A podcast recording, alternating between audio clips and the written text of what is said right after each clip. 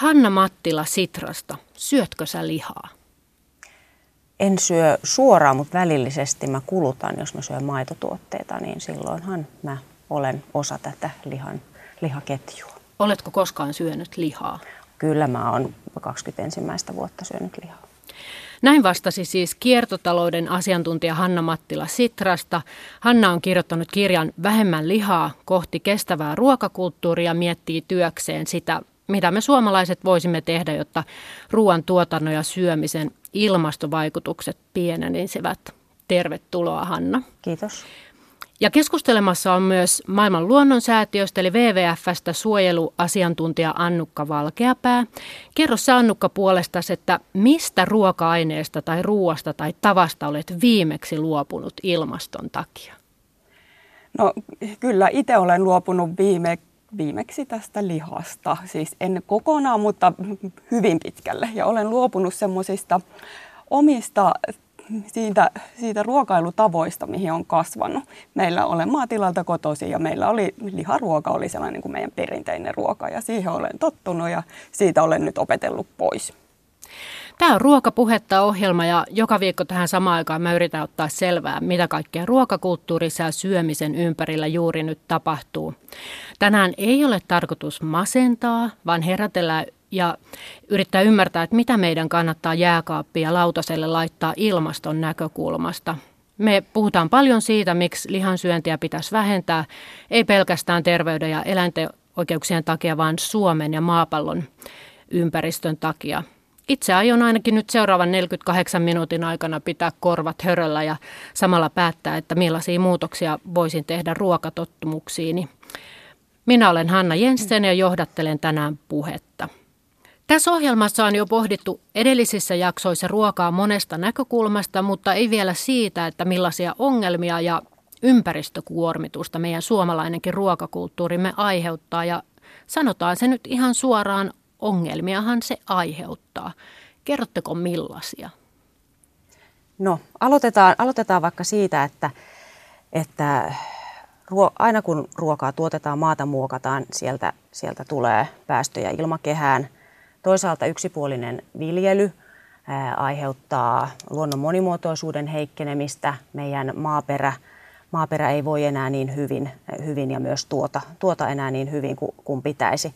Sitten me ollaan häiritty typen ja fosforin kiertoja, eli, eli kun kasvi tarvitsee kasvaakseen typpeä ja fosforia, niin nythän me louhitaan kaivoksista – fosfaattia ja tehdään niistä lannoitteita, kun me oikeasti voitaisiin käyttää jo tätä meidän käytössä ole, o, olevia. Esimerkiksi vaikka lannan, lannan fosforia voitaisiin käyttää tehokkaammin sitten siinä tuotannossa.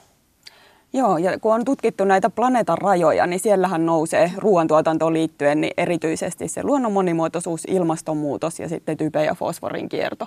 Ja, ja maankäytön itse asiassa ma- muutokset. Maankäytön mm. muutokset, ne on siellä luonnon Joo. monimuotoisuus.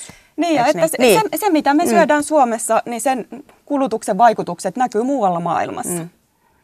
Tavallinen syöjä nappaa tuosta kiinni jostakin on napattava kiinni, kun ne on aika vaikeita asioita ja niitä on tosi paljon, että, että me häiritään ekosysteemiä. Se on mulle hyvin ymmärrettävä asia. Sen jälkeen kysyy tai miettii, että no että miksi minun, että tavallisen pienen muurahaisen ja ihmisen, jos miettii globaalilla tasolla, niin mitä mä voin tehdä, mitä vaikutusta silloin, että miksi mun pitäisi ajatella, että, että mun teoilla on merkitystä. No meidän jokaisen teoilla on merkitystä. Eli sitä ei tavallaan tarvi ajatella, että ollaanko me suomalaisia vai kiinalaisia vai, vai ketä me ollaan. Että jokainen ihminen syö ja jokainen ihminen kuluttaa sitten sen myötä luonnonvaroja. Ja se on ehkä kiinnostavaa laittaa sillä lailla perspektiiviin, että, että minkälaista ruokaa syö, niin miten se vaikuttaa siihen ympäristöön.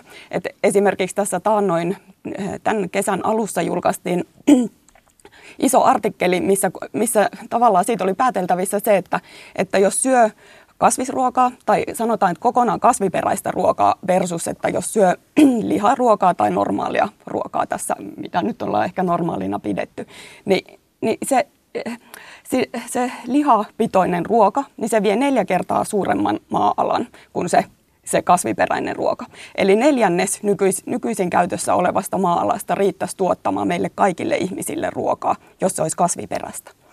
Eli, eli tässä oikeastaan no, nostan tämän kiertotalouden, minkä, minkä parissa työskentelen, niin esiin, koska mehän hukataan siinä. Se, silloin se ketju on aina pidempi. Me tuotetaan rehua eläimille ja sitten, sitten me syötetään se eläimille. Ja siinä se, se yksinkertaisesti se tuotantoketju on pidempi, jolloin siellä on aina mahdollisuuksia, että sieltä niin kuin välistä hukkautuu energiaa ja sitten eihän se eläin sitä kaikkea rehua pysty käyttämään siihen kasvamiseen, vaan sieltä aina, aina niin kuin valuu pois välistä. Et siinä mielessä se kasvituotanto on, on tehokkaampaa maankäyttöä. Mutta itse asiassa varmaan puhutaan samasta artikkelista, jossa todettiin, mm. että, että kuinka saman ruuan, on se sitten liha tai kasvis ylipäänsä, mutta siis saman, saman vaikka liharuuan tuottamisessa, niin siinä voi olla yli 50-kertaiset erot, millä tavalla se on tuotettu. Et meillä on ylipäänsä, meillä on niin kaikessa toiminnassa hirveän paljon tehostamisen varaa, että et saadaan ne niin parhaat, parhaat käytännöt hyödynnettyä. Niin kyllä, siitä ehkä vielä sellainen vähän niin kuin realistisempi niin kuin visio tulevaisuudelle saattaisi olla, mikä siinä kyseisessä artikkelissa, Poore ja Nimesek, niin heidän artikkelissani oli, että, että jos puolet siitä pahimmasta, ympäristön kannalta pahimmasta lihasta, niin jos se, sen niin kuin tuotanto vähennettäisiin ja siitä niin kuin puolet pahimmasta pois, niin puolet nykyisestä maapinta-alasta riittäisi tuottaa meille meille ravintoa. Ja siis silti tarvitsisi ikään kuin vähentää vain puolet lihan kulutuksesta. Niin se on sellainen oikeasti mm. aika realistinen ja semmoinen suunta, mikä, mistä kannattaa lähteä, että tosiaan eri lihalaaduilla mm. on vielä aivan valtavan suuret erot. Joo, Eikä teidän viesti siis ole, että kaikki lihan kulutus ja syöminen on lopetettava kokonaan? No ei, se, se on tosiaan toimittanut kirjan Vähemmän lihaa kohti kestävää ruokakulttuuria, niin kyllä siinä, siinä tutkijat kirjoitti artikkeleja ja me kaikki sitouduttiin tähän otsikkoon hyvin vahvasti, että vähemmän. Et ei, ei, ei tarvitse kokonaan, kokonaan lopettaa, että kyllä maailma kestää jonkin verran lihansyöntiä. Sitten mietin sitä, että jos mä nyt ostan tänään juuston kaupasta, niin se ei taida olla sitten enää pelkästään minun asiani, eli henkilökohtaisesti on tullut poliittista, koska nämä maitotuotteet kuuluvat tähän tietynlaiseen, ei voi sanoa riskiryhmään, mutta samanlaiseen ryhmään, joka, jolla on ilmaston kannalta vaikutuksia, niin en voi siis enää oikeastaan, tai mun ei pitäisi miettiä, että mitä hilloa sen juuston kanssa syön, vaan että, että mitä mun pitäisi oikeastaan miettiä teidän näkökulmasta? Kyllähän se on aina, aina ollut poliittista, että aina on ohjattu maataloutta tiettyyn suuntaan ja ja, ja aina, aina tavallaan on se koko yhteiskunta on, on, on jollakin tavalla tukenut jonkinlaista tuotantoa ja, ja mitä tuodaan esille, mainokset ja kaupat ja näin poispäin. Että ja että mitä sun pitäisi siellä sitten valita ja mitkä on niitä tärkeitä asioita, niin se on iso kysymys on se, että paljonko on eläinperäistä tuotetta ja paljonko on kasviperäistä. Että todellakaan ei ole tarvitsisi luopua kaikesta eläinperäisestä, mutta esimerkiksi niin kuin voi miettiä sitä, että, että voi, voisiko se olla jonkunlaisena niin kuin, niin kuin mausteena, vaikka juusto siinä niin kuin kuin jossain jonkun pastan päällä mausteena, niin sitähän on siinä aika vähän ja se tuo niin kuin sen juuston sit siinä esiin. Mutta jos se juusto on siellä niin kuin isona raaka-aineosasena, niin se on yhtä raskasta ilmaston kannalle, kannalta kuin liharuoka. Ollaanko me teidän näkökulmasta tultu Suomessa siihen pisteeseen, että meidän pitäisi jollain tavalla määritellä niin kuin ihan uusiksi ruoan tuotannon ja kulutuksen tavoitteet tämän ilmaston näkökulmasta? Kyllä. Ehdottomasti joo.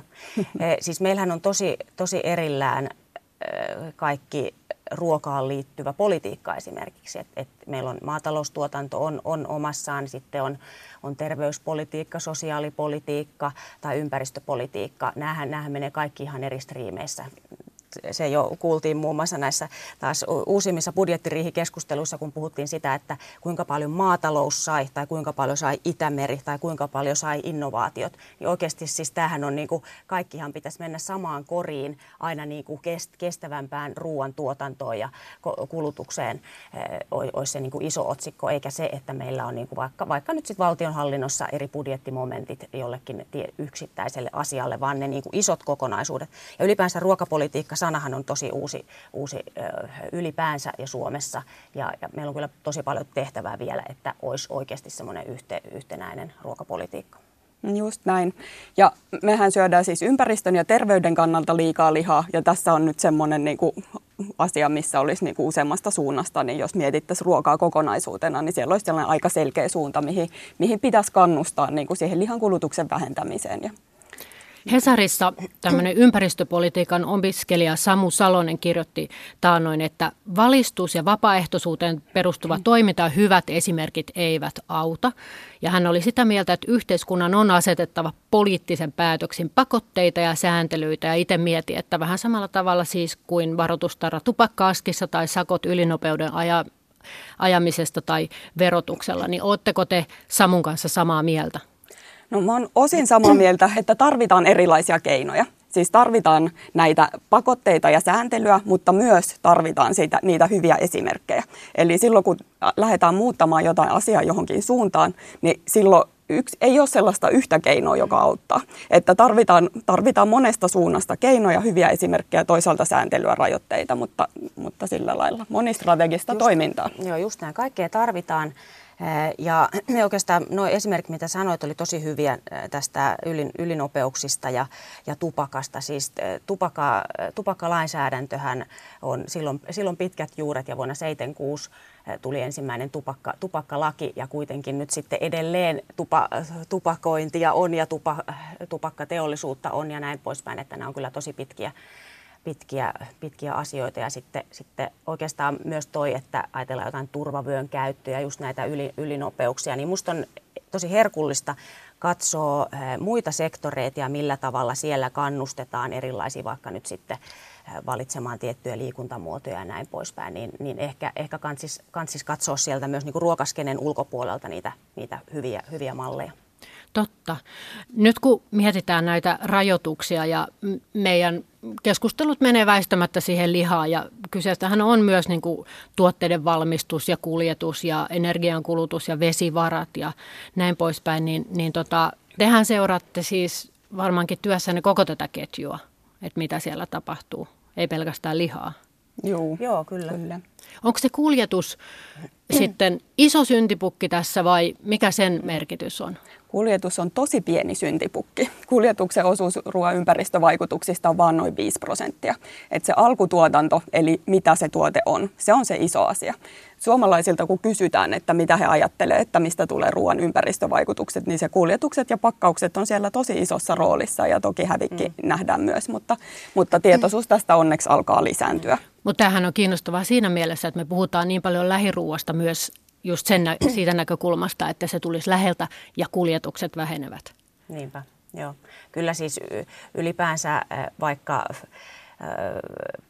pidän tai tykkään siitä, että mä tiedän, kuka mun ruoan on tuottanut, niin eihän se automaattisesti ole lähiruoka mikään, mikään kaikista kestävin ruokavaihtoehto. Kyllä pitää mennä niin kuin syvälle siihenkin, että millä tavalla se, se lähiruoka on tuotettu. Että tavallaan että se ei ole semmoinen brändi, joka, joka sitten kattaa, kattaa kaiken. Entäs muuten luomuruoka ilmaston kannalta?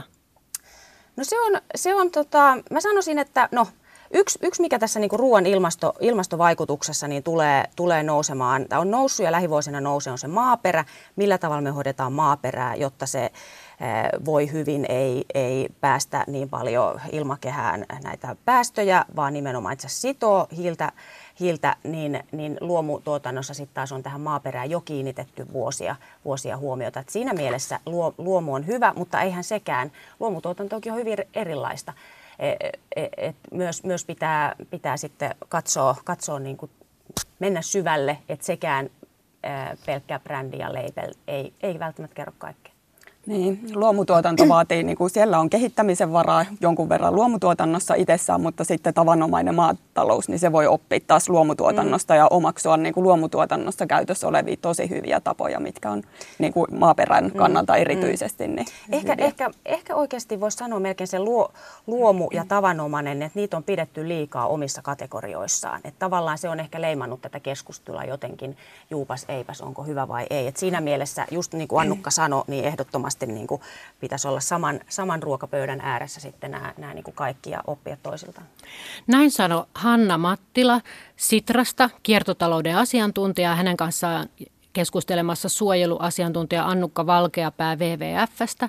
Ja minä olen Hanna Jensen ja kuuntelet Ruokapuhetta ohjelmaa.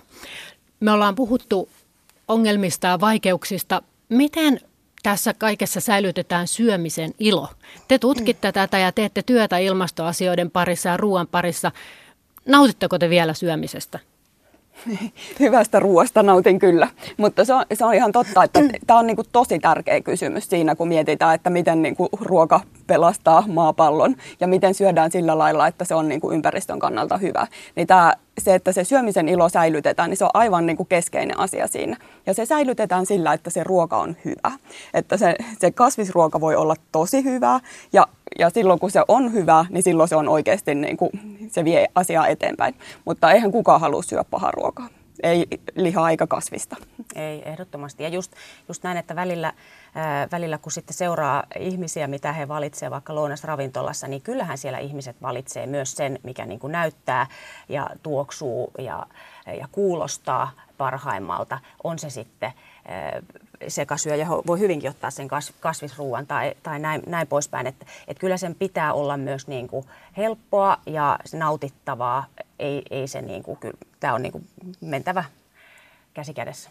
Niin, ja ehkä siitä vielä se, että, että tavallaan se syömisen ilo voi tulla sieltä kautta, että että kun se tietää, että se ruoka tekee hyvää myös ympäristölle. Mm. Eli sen takia voi valita niitä ympäristön kannalta hyviä asioita, että lähestyy sitä ilon kautta, eikä sille, että, että nyt, nyt on hirveän tuskan äärellä, kun menemme syömään. Mm. Että tästä, koska kaikella ruoalla tietysti on ympäristövaikutuksia, mutta se voi tehdä niin kuin hyvän valinnan silleen niin kuin iloisesti, että otan tämän, eikä, mm. eikä silleen tuskan kautta. Ja jos pysytään nyt sitten vielä positiivisissa tunnelmissa, mm. niin missä asioissa sitten Suomi isolla tasolla ja suomalaiset – toimii tällä hetkellä hyvin, jos mietitään globaalisti?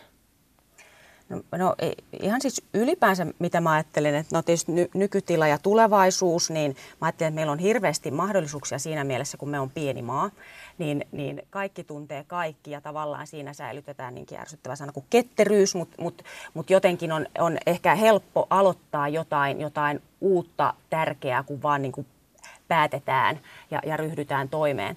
Ja, ja kyllähän meillä sitten tietysti näkisin, että tämä niinku ruoka, ruokainnovaatiot, mitä meillä on, tämmöisiä uusia tuotteita, nämä on ihan ehdottomasti. Tai sitten, sitten kyllähän meillä on niinku vaikka ravinteiden kierrätykseen liittyen todella paljon to- toimintaa, siis tutkimusta, innovaatioita, kokeiluja ja nyt sitten tämä maaperä on myös nousemassa uutena. Ja sitten toisaalta ehkä meillä on myös niin kuin siellä perinteistä voi olla hyvää ammennettavaa, että, että meillähän on perunaa totuttu syömään, se nyt on ympäristön kannalta niin kuin erinomaisen hyvä, hyvä ruoka, niin, niin tavallaan, että semmoista niin kuin hakee vahvuuksia sieltä meidän ruokaperinteestä myös. Katsotteko te, että meillä on rikkaana maana ö, velvollisuus olla etunenässä ja, ja tässä, tässä asiassa niin kuin tehdä hyvää maapallolle, koska meillä on varaa siihen. Kyllä näin on. Ja siis sen takia vielä, että meillä on tavallaan mahdollisuuksia, mitä Hanna tuossa just luetteli. Eli meillä on paljon mahdollisuuksia, mutta sitten, sitten toisaalta me kulutetaan enemmän kuin tämä maapallo kestää. Niin meidän kulutustaso on, kulutustasolla tarvittaisiin yli kolme maapalloa jos kaikki kuluttaisi niin kuin suomalaiset. Eli sen takia meillä on kyllä ihan niin kuin keskeinen velvollisuus. Ja sitten tietysti yksi tämmöinen tahra meillä on tuossa ihan vieressä Itämeri. Meille rakas ja läheinen Itämeri kukki taas levästä viime kesänä ja siinä nähtiin niin kuin ihan omin silmin, mitä me ollaan tekemässä. Mutta millä tavalla sinilevä ja ruoka liittyy yhteen? No, rehe- rehevöityminen tietysti on, on yksi, yksi tärkeä kysymys ja, ja, ja onhan, no, mulla on niin oikeastaan kaksi asiaa, mitkä tästä. Että paljon puhutaan tietysti siitä, että kuinka paljon sieltä, sieltä maataloudesta ja, ja maaperästä nyt sitten pääsee niitä valumia rehevöittymään Itä, Itä, Itämerta. Tämä on tärkeä juttu, siellä on kuormitus vähentynyt, mutta toki, toki paljon, paljon vielä voidaan tehdä ja ravinteiden kierrätys sitten, niin kuin äsken, äsken sanoin, niin liittyy ihan tähänkin. Mutta oikeastaan se, mitä mä halusin nostaa esiin, mistä puhutaan, puhutaan, tai sitä ei hirveästi tiedetä välttämättä vielä, että se myös, että mitä, mitä me syödään, niin mehän syödään nyt, ei terveydestä niin, niin puhuta, mutta puhutaan sen verran proteiinista. Keskimäärin suomalainen saa liikaa proteiinia ruokavaliostaan jolloin se elimistö ei pysty kaikkea, kaikkea sitten käyttämään hyödyksi. Ja sehän menee sitten jätevesilaitoksia kuormittamaan se ylimääräinen typpi. Ja myöskään siellä ei kaikkea pystytä puhdistamaan. Ja sitä kautta menee sitten osa sinne Itä, Itämerta kuormittamaan. Et tavallaan meillä on, niin kuin se, meillä on se tuotannon ää, päästöt, mutta sitten se kaikki, mitä, mitä me syödään, niin jos, jos mun ruumis ei sitä nyt tänään kaikkea tarvitse, niin se osa sieltä valuu, valuu sitten myös, myös Itämerta kuormittamaan. Et, et kyllä siinä on niin kuluttajilla iso, iso rooli. Nyt kun me puhutaan ruoasta ja ilmastovaikutuksista, niin me ei kerta kaikkiaan voida sivuttaa lihaa ja me se, siitä syystä puhumme siitä tänäänkin paljon. Hanna, kun mä luin sun kirjaa Vähemmän lihaa kohti kestävää ruokakulttuuria, niin siinä on kohta, jossa sä huomautat, että käyttämämme kielikin erottelee eläimen ja lihan. Eli elävä olento on eläin ja kun se kuolee ja se työstetään, niin se ei ole enää eläin, vaan lihaa. Ja kävin sitten miettimään ajatusleikkinä, miltä tuntuisi, jos ravintolan listalla lukisi, että perunamuusia ja eläinkastiketta tai taimaalainen eläinsalaatti. Niin onko tämä kielellä pelaaminen niin sanotusti väistelyä tosiasioiden edessä? No ehkä, ehkä se on myös sitä, että et kyllähän me ollaan aika kaukana nykyisin, että ruoka tuotetaan jossakin ja sitten suurin osa ihmisistä pakkautuu kaupunkeihin ja, ja yhteys, yhteys tuotannon ja kulutuksen välillä on katkennut. Ei me välttämättä tiedetä enää, että millä tavalla ruokaa, ruokaa tuotetaan. Ää, niin joo, kyllä. Entä Sannukka? No, palaan siihen, että on tosiaan maatilalta kotoisin ja se, meillä siis se tiedettiin kyllä, että mitä se tiedettiin nimeltä, että kuka siinä on mm. pöydässä silloin, kun niin. lihakastiketta syötiin. Ja jonkun verran meillä pöydässä myös itkettiin sitä asiaa, että, mm. että pikkusisari otti vähän koville ja äiti ei aina arvostanut sitä, että koin oleelliseksi raportoida, että ketä tässä nyt syödään pöydässä. Että kyllähän se niin kuin iso, iso asia on, että nyt ei ole enää samanlainen tilanne. Että vaikka mun tytär, niin hän on siis kasvissyöjä, hän on tehnyt päätöksen itse neljävuotiaana, jota kunnioitan suuresti. Mutta hänen on vaikea kyllä ymmärtää sitten taas ehkä muusta suunnasta tulevaa argumentaatiota. Kyllä. No sitten jos miettii, että Luonnonvarakeskus Luke mukaan suomalaiset söivät lihaa 50-luvulla 30 kiloa vuodessa ja nyt sitten näinä aikoina yli 70 kiloa vuodessa, niin, niin tämä näin suuri lihan kuluttaminen on siis aika uusi ilmiö. Ja mistä se johtuu? No siinä on tietysti monta syytä, että ylipäänsä siis lihahan on ollut harvinaista ja sitä myötä myös se on ollut arvostettua, jolloin, ja se tavallaan se arvostus on kulkenut sitten tähän meidän nykyhetkeen saakka. Ja, ja siis liha, liha on myös edullista nyky, nykyisin tosiaankin, että, että aikaisemmin ei ollut ja nyt se on sitten kas, kasvanut sen myötä. Että kyllä, kyllä niin kuin tässä tota, meillä oli tuossa kirjassa Luken professori Heikki Lehtonen kirjoitti tästä, niin kuin millä tavalla myös, myös tässä niin kuin maatalouspolitiikassa on, on tuettu sitä eläin, eläinperäistä tuotantoa vahvasti. Siihen tietysti monia syitä tähän, ei ehkä varma, tässä ei kannata siihen mennä. Mutta et, et, ja siinä on vahva ketjuyhteistyö, heillä on tämmöistä niin kuin sopimustuotantoa vahvasti ja näin, että tavallaan, että siinä se, se teollisuus ja tuottajat ovat yhdessä sitten te, yhteistyössä toimineet ja, ja tietysti kaikki tämä niin kuin, ruoka, mitä ruokainnovaatioita sitten taas vaikka broilerinkin ympärille on tehty mahdollisimman helppokäytöstä ja, ja kaikki mainonta ja kaupanohjaus siihen päälle, niin kyllä se on, niin kuin, on nyt ollaan tässä. Siinä on varmasti myös semmoisia niin tavallaan evolutiivisia niin kuin selityksiä tälle asialle siinä, että, että koska se liha on niin kovin ravintotiheitä ruokaa. Ja sitten kun sitä on helposti saatavilla, niin meillä on niin kuin, aiemmin niin kuin on niin kuin mikä hirvi nyt metsästetty ja sitten se on syöty siinä ja sen jälkeen sillä on pärjätty pitkään ja on ollut niin kuin ehkä köyhempiä aikoja. Niin nyt me koko ajan ikään kuin varaudutaan siihen, että syömällä niin kuin paljon ja liikaa ja sitten siitä tulee tietysti kaikenlaisia ei-toivottuja seurauksia. Mutta kaivelin tätä asiaa ja vaikuttaa siltä, että vähän ainakin asenteet ovat nyt muuttumassa. Pöyry Consulting on tutkinut asiaa ja, ja vaikuttaisi, että, niin kuin, että oli nyt sitten otanta näissä tutkimuksissa mikä tahansa, niin puolet ilmoittaa, että, että voisi mahdollisesti vähän vähentää lihansyöntiä tai niinpä, että lisätä kasvisruoaosuutta ja, ja tota, miltä teille, teidän korvis kuulostaa se, että onko se niin, että asenteet on muuttumassa?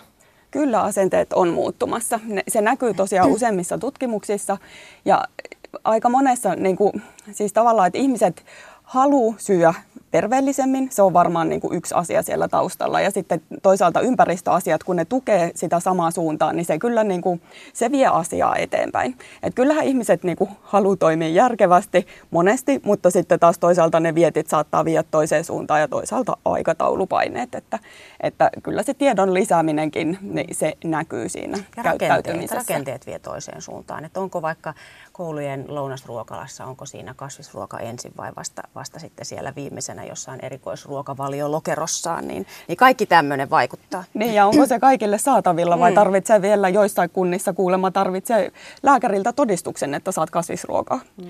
Usein kuulee sanottavan, että joku on vähentänyt punaisen lihan syömistä, mutta syö sen sijaan siipikarjaa tai kanaa ja, tai jatkaa sen syömistä, niin onko si, sillä ilmaston kannalta – hyötyä? Ilmaston kannalta sillä kyllä on hyötyä. Et kyllä niin kuin naudanliha on se, mikä on ilmaston kannalta se raskas, erittäin raskas juttu. Että sit siipikarja on kyllä ilmaston kannalta sitten taas kevyempi. Mitä ongelmia siinä siipikarjassa sitten on, jos no, on?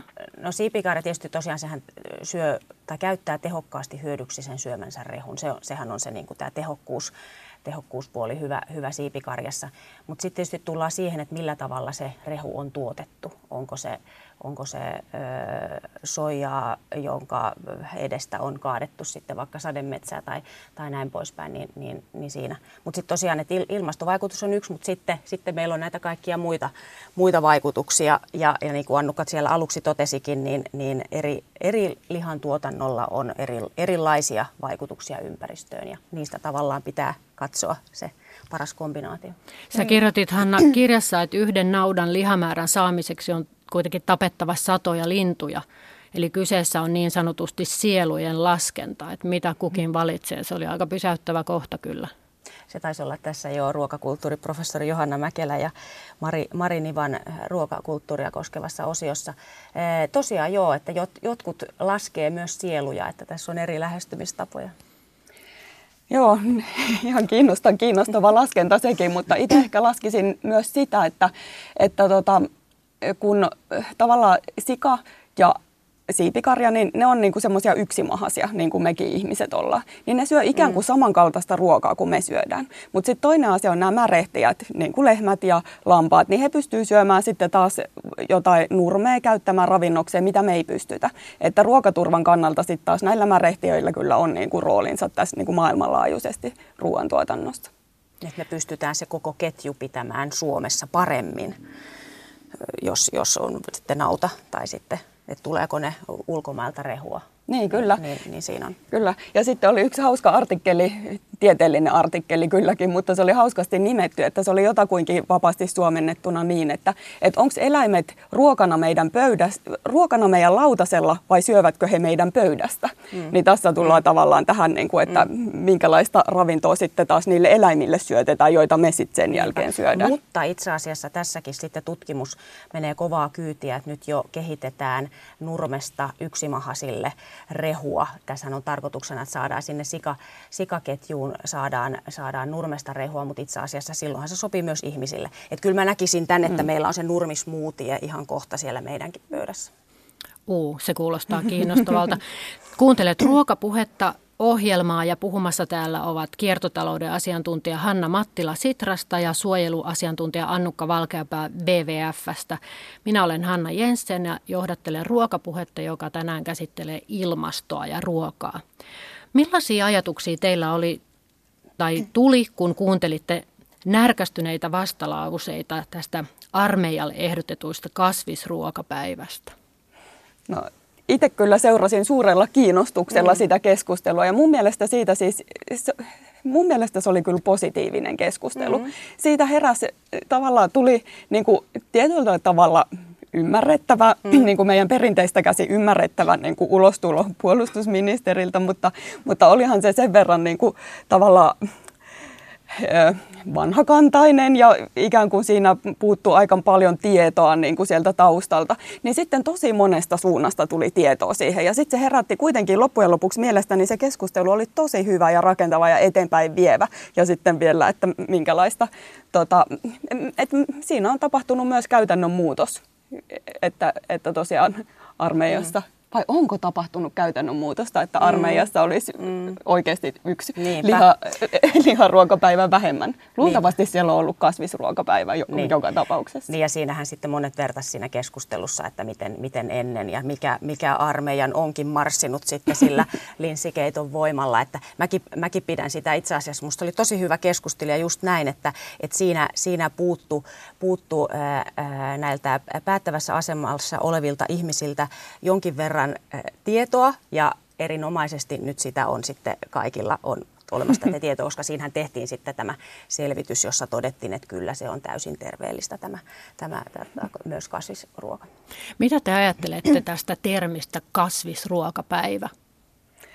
Onhan se kyllä vähän mm. haitallinen ja mm. niin kuin pikkasen huonolta kalskahtava termi. Että kyllä siinä tiety, tietysti jonkunlaista uudelleen brändäystä tarvitaan, että vegeherkut, mm. vegeherkkupäivä olisi ehkä aika paljon parempi tai joku voi kehittää vielä niin kuin vetävämmän mm. termin. Joo, joo, mä oon ihan samaa mieltä, että siinä on vähän siis puolensa ja puolensa, että, että joo.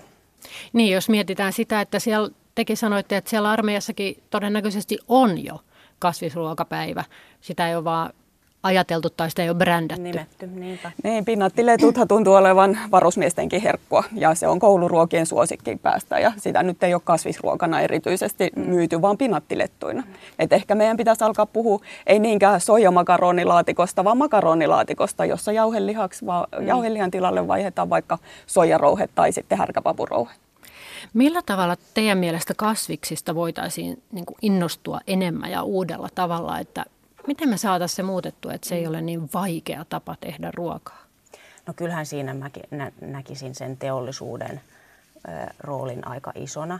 Että et kyllä sen pitää olla, ei, aika harva jaksaa niitä papuja liottaa pitkään ja niistä sitten tehdä, keksiä uusia reseptejä. Tosi, että on, niin kuin, tässä on vain kaksi linjausta. Toinen on se, että, että, että sä saat pitää ne sun samat omat tärkeät reseptit ja sitten sä pystyt vaihtamaan ehkä osan siitä, siitä lihasta kasvi, kasviproteiiniksi tai sitten kokeilemaan kokonaan sitä makaronilaatikkoa ilman lihaa tai sitten tosiaan, että tulee tämmöisiä ihan, ihan uusia tuotteita niin kyllä mä sanoisin jo, että se teollisuus on varmaan yksi. Ja sitten itse asiassa yksi oli mielenkiintoinen, minkä mä joskus näin esityksen tämmöisestä, joku oliko se britti, britti tämmöinen ruoka, ruokaguru, joka, joka näytti kuvia tuosta Instagramista, kuinka, kuinka nämä näyt, että miltä se jauheliha tai lihaköntti oikeasti näyttää Instassa se on ruskea ja onko se kauhean houkutteleva välttämättä, kun sitten taas mitä kaikkea me, me voitaisiin. Ihan sama siellä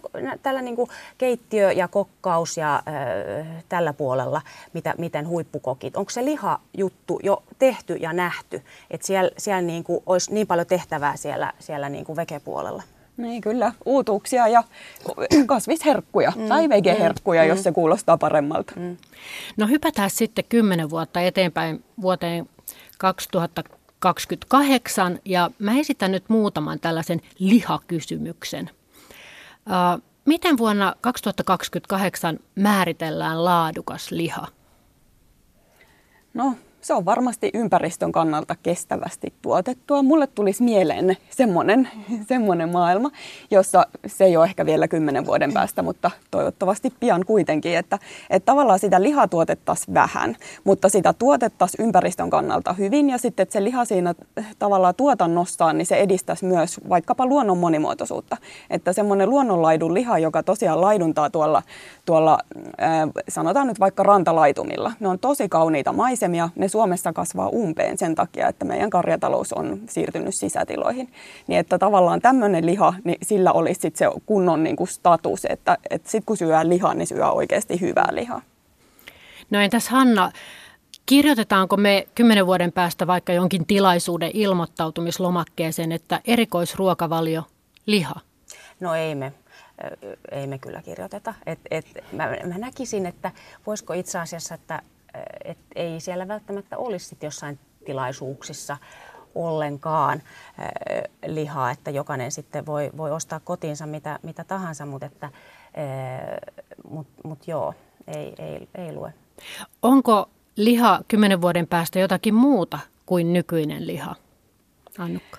No se on varmasti myös jotain muuta, mutta luulen, että tässäkin niin kuin entropia lisääntyy, että monenlaista vaihtoehtoa tulee myös meidän pöytiin, mutta toivon, että sitten taas sieltä se bulkkiliha, niin siitä sen määrä niin kuin vähenee. Entäs sitten, mahdetaanko tulevaisuudessa ajatella, että lihan syömistä pidetään suorastaan barbaarisena? No varmastikin osassa, osassa niin kuin kotitalouksista näin ajatellaan ja meillä näin ajatellaan jo nyt. No tässä vaiheessa keskustelua omalta kohdaltani mietin, että okei, vähennän entisestään ruokajätettä, syön kenties lihaa silloin, kun sitä tarjotaan kylässä ja yritän välttää turhia pakkauksia, vaikka tuossa mietittiinkin, että se ei nyt välttämättä ole se ihan, ihan kaikista kauhean, kauhean äh, ilmastovihollinen äh, tässä. Mutta jos me katsotaan eri maita, niin onko mahdollista sanoa, että jossakin maassa maapallolla olisi ympäristöystävällisiä kuluttamisen kannalta tai syömisen kannalta kestävin ruokakulttuuri? No kyllä mulle hiljattain nousi eräs artikkeli esiin, jossa siis Intia oli semmoinen, joka, jonka niin kuin ruoankulutus oli kestävissä rajoissa. Että siellä, se, siellä on perinteisesti ja aivan loistava hyviä kasvisruokia, niin kuin mitä, mistä se perusruokavalio koostuu. Mm. No mulle tuli vähän sama just, että, että lähtee oikeastaan siitä, että mikä on se monipuolinen äh, ruokavalio, jossa on paljon kasvi, kasvituotteita ja kasviproteiineja, niin, niin kyllä se Intia varmaan voisi olla yksi. No entäs sitten maapallon pahis? Mikä maa on ilmaston ja ruoan kannalta lapsen kengissä, minkä pitäisi tehdä äkkiä korjausliike? No ainakin Yhdysvallat no, ja onko Brasilia kanssa? Siellä on Yhdysvallat on, niin siellä on lihankulutus niin, on 122 on niin. kiloa, oli muutama vuosi sitten per henkilö vuodessa, että se on aika, aika kova taso jo. Joo, mutta sitten tosiaan niin pitää katsoa, että kyllähän Jenkeissäkin on, on paljon semmoisia edelläkäviä viljelijöitä ja tuo, tuottajia, jotka sitten, mutta siellä on tavallaan niin massiivista se, se, se tuotanto ylipäänsä ja teollisuus vahva ja, ja lobbaus vahva, niin, niin tota, mutta mut varmasti siis joka maassa voidaan tehdä paljon ja, ja jo, joka maasta kyllä sit löytyy, löytyy niin kuin, ö, hyvää ja huonoa. Onko se totta, että meillä on tässä aika lähellä, ei nyt osoitella sormella, mutta eräs maa eli Tanska, jossa syödään todella, todella niin kuin paljon lihaa? Onko tämä tieto? On, siis siellä Totta. syödään paljon lihaa. Nyt oli tässä mielenkiintoinen pari päivää sitten luin, luin jutun, kuinka joku tanskalainen moni, moni, monimiljonääri oli perustanut tämmöisen auttavan puhelimen niille, ketkä haluaa luopua tai vähentää lihan, lihan syöntiä. Niin, toi, toi on sympaattista. Joo, kyllä. Et, et, et, kyllä se Tanskakin sitten. katsotaan, katsotaan. Erilaisin keinoin. Monia Joo, keinoja tarvitaan. Näin on, näin on. Sanoit Annukka tuossa äsken, että, että kaupassa pitäisi olla, tai molemmat sanoitte, että kaupassa pitäisi olla tuotteita, joita meidän on helppo ostaa. Ja Mä ostin eilen semmoista proteiinin korviketta, joka on tehty kaurasta ja se kerta kaikkiaan näyttää jauhelihan murulta. Ja, ja tein sitä ja se oli hyvää. Ja olen sitten lukenut, että, että näitä uusia ravinnonlähteitä ei kuitenkaan kauhean helposti oteta sinne lautaselle ja keittiöön. Että vie tosiaan aikansa ennen kuin löydetään. Ja esimerkiksi hyönteiset on meille nyt esitelty, mutta eivät ne nyt vielä varmastikaan ihan kauhean isoa osaa siellä meidän niin kuin arkiruuasta ota, että mitä pitää tapahtua, että me niin kuin napataan sitten näihin uusiin ruokatuotteisiin kiinni? No ed- edelleen, äh, mitä tässä on aikaisemminkin sanottu, että tarvitaan tosi monella tasolla erilaisia juttuja. Että on se sitten ohjausta tai informaatiota tai sitten tämmöisiä edelläkäviä blokkareita, ketkä näyttää ja tekee ja toimii ja on esimerkkinä – ja, ja sitten vaikka just koulujen keittiöt tai miten, millä tavalla, millä tavalla sitä pystytään luomaan semmoista positiivista kokeilu, kokeiluilmapiiriä siihen, siihen uusiin ruokiinkin. Ja sen pitää olla helppoa, halpaa ja mm, hauskaa ja niinpä, herkullista joo. ja kaikkea hal- hyvää. Niin, kyllähän toi halpuus oikeasti, että kyllähän, kyllähän moni nämä tämmöinen NS-lihankorviketuote kaupoissa saattaa maksaa enemmän kuin se sama, sama äh, grammamäärä lihaa niin, niin, niin kyllähän se niin kuin on, kyllä se hintakin ohjaa monilla sitä, sitä kulutusta. Ja näistä ehkä lihankorvikkeista se on vielä sanottava, että ne on kuitenkin ehkä voi olla tosi isossa roolissa siinä niin kuin ruoka, se ei ole ehkä, siinä ei tarvitse muuttaa sitä ruokakulttuuria, vaan mm. siinä ikään kuin muutetaan sitä, että mistä raaka-aineista sitä mm. tehdään. Mm. Että tavallaan vaikka viime jouluna niin mun yksi kaveri teki seitan kinkkuja, ka- kavereilleen ja sitten sain, sain häneltä kanssa semmoisen. Ja sitten kun laitoin sen Karjalan piirakan päälle, palasen seitan kinkkua ja siihen kunnon sinappia päälle, niin en mä niinku erottanut.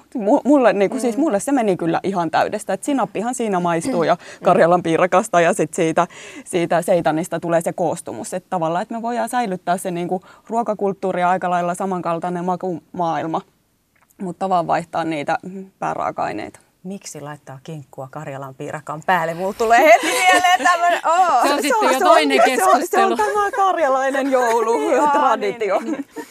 Keskustelemassa ovat kiertotalouden asiantuntija Hanna Mattila, Sitrasta ja suojeluasiantuntija Annukka Valkeapää WWFstä. Kuuntelet ruokapuhetta ohjelmaa ja me puhumme täällä ilmastosta ja ruuasta. Minä olen Hanna Jensen.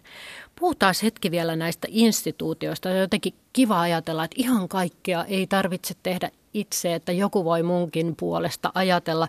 Esimerkiksi työpaikka- tai kouluruokalassa. Mä luin, että yliopiston ruokaloiden eli unikafeessa niin kasvissyöjiä on varmasti jo yli 30 prosenttia, koska pari vuotta sitten oli 28 prosenttia. Ja siellä on ollut tämmöinen HYY-hanke 2015 kasvisruokaprojekti, että lihan määrää vähennettiin resepteissä, ei siis välttämättä poistettu tai vaihdettu. Mutta oli kiinnostava lukea tällaisesta pienestä teosta, jolla sitten näinkin isossa instituutiossa on jo merkittävää vaikutusta. Mitä muuta tällaista voitaisiin tehdä? No tuosta vielä sanon, että oli tosi hyvä projekti, jossa tosiaankin mietittiin reseptiikka uusiksi ja, ja myös sitten kaikki kokit kävi näitä kasvisruokakursseja. Ja, ja sitten myös, myös on, on katsottu, että, että joillakin kampuksilla se lähenee jo 50 prosenttia se kasvis, kasvisruuan ot, ottajien määrä. Että et tavallaan, että kyllähän se sieltä sitten toivottavasti laajenee muuaskin, näin mä haluan uskoa. Mutta mut sitten näistä, näistä muista, niin harrastukset nostaisin yhtenä tärkeänä. Ajatellaan joku partio, joka niin kuin on lähtökohtaisesti tämmöinen, äh, huolehditaan ympäristöstä, luonnosta, liikutaan luonnossa, nautitaan siitä, se on meille tärkeä. Niin, niin kyllä mä näkisin, että partio voisi olla ehdottomasti esijoukoissa tämmöisen kestävän, kestävän ruokavalion edistäjänä. Ja varmaan jossain määrin onkin. Heillähän on se joku, ve, oliko se nyt vegeretki tai joku sen tapainen sivusto, Joo. missä on retkiruuista Joo. reseptiikkaa. Ja sitten toinen siis urheiluseurat. Onhan se aika, aika absurdia, että me oikeasti äh, vedetään tosi epäterveellistä ruokaa siellä niin kuin tämmöisessä, niin kuin, äh, ollaan... Ollaan te, seurataan urheilua ja tämä on tärkeää ja mahtavaa ja hienoa ja, ja sitten sit kuitenkin se, niinku, se ruoka, mitä siellä syödään, niin ei, ei jotenkin sitä muuta tue. Ja kyllähän kouluruoka on tietysti aika keskeisessä roolissa siinä, että siinä myös opitaan sitä niin kuin tapaa syödä ja että mitä syödään ja miksi syödään, niin siinä on kyllä aika paljon niin kuin näkisin potentiaalia muutokselle siellä kouluruokailussa. Mutta siinä on kyllä tosi keskeistä se, että niiden ruokien sielläkin on oltava hyviä. Että sitten niin kuin sellaisia kasvisherkkuja mm. lisää kouluihin, niin sillä, sillä päästään jo pitkälle. Rakennetaanpa sitten tämmöinen tulevaisuuden skenaario, että kuvitellaan, että suomala- me suomalaiset oltaisiin sitten vähennetty sitä lihan syöntiä merkittävästi, niin se ei näy pelkästään meidän omassa keittiössä ja näissä ruuissa, vaan koko Suomen taloushan muuttuu. Siis siellä tulee niin kuin rakenteisiin isoja muutoksia. Pystyttekö maalaamaan tällaista kuvaa, että mitä tapahtuisi, jos lihan syönti vähenisi Suomessa vaikka kymmenessä vuodessa 50 prosenttia? No Hannahan on siinä kirjassa tutkinut asiaa, siitä varmasti on paljon sanottavaa, mutta mulle nyt tulee mieleen ainakin sieltä suunnasta, että, että ihmiset on terveempiä ja virkeimpiä. On, ja, joo, ja siis mä oikeastaan lähden nyt sieltä, sieltä maatalo, maatalous no, politiikka puolelta siinä mielessä, että kun yleensä ajatellaan, että miten, miten, mitä se nyt sitten tarkoittaa vaikka suomalaisille viljelijöille, maataloustuotteille. Minäkin olen maatilalta kotoisin, täytyy sanoa, kun Annukkakin sanoi. Niin, niin tota, et kyllähän, kyllähän siis tämä niinku suomalaisen ruoan arvostus, lähiruoan arvostus on tosi vahva nykyisin. Niin onko sillä oikeasti niin, niin paljon väliä, että jos sitä niinku ohjataan, jos siitä kiinnostuksesta sitten ohjautuisi siihen, siihen niinku, paremmin kannattavaan, mahdollisesti paremmin kannattavaan ja, ja kestävämpään kasvis, kasvistuotantoon enemmän? Mutta me jouduttaisiin kuitenkin jotakin tuomaan. Kyllä me jouduttaisiin tuomaan, mutta mun puolesta siis tuodaan vaan vaikka soijaa aika paljonkin ihmisravinnoksi, koska nythän sitä tuodaan, en nyt muista vuosittaisia määriä, mutta mm. tota, valtavia määriä eläinrehuksi. Ja soija sinänsä on myös ihmisravinnoksi erinomaisen hyvä valkuaista. Niin, ja va- valtaosa, yli 80 prosenttia maailman soijasta menee eläimille, ei ihmisille, kun yleensä, yleensä tämä on semmoinen vähän kuuma kysymys tämä soija. Kertokaa vielä lopuksi sitten, jos, jos vielä vilkastaan sinne tulevaisuuteen, että onko kuitenkin niin, että ympäristö kestää nyt jonkinlaista kuluttamista ja kuormitusta tässä jatkossakin, että onko meillä toivoa? Kyllä meillä on toivoa. Meillä on toivoa, mutta isot muutokset on välttämättömiä. Onko ne suorastaan väistämättömiä vai voidaanko me jatkaa näin, kun me nyt jatketaan vai onko se, millä aikavälillä se muutos täytyy tapahtua isosti?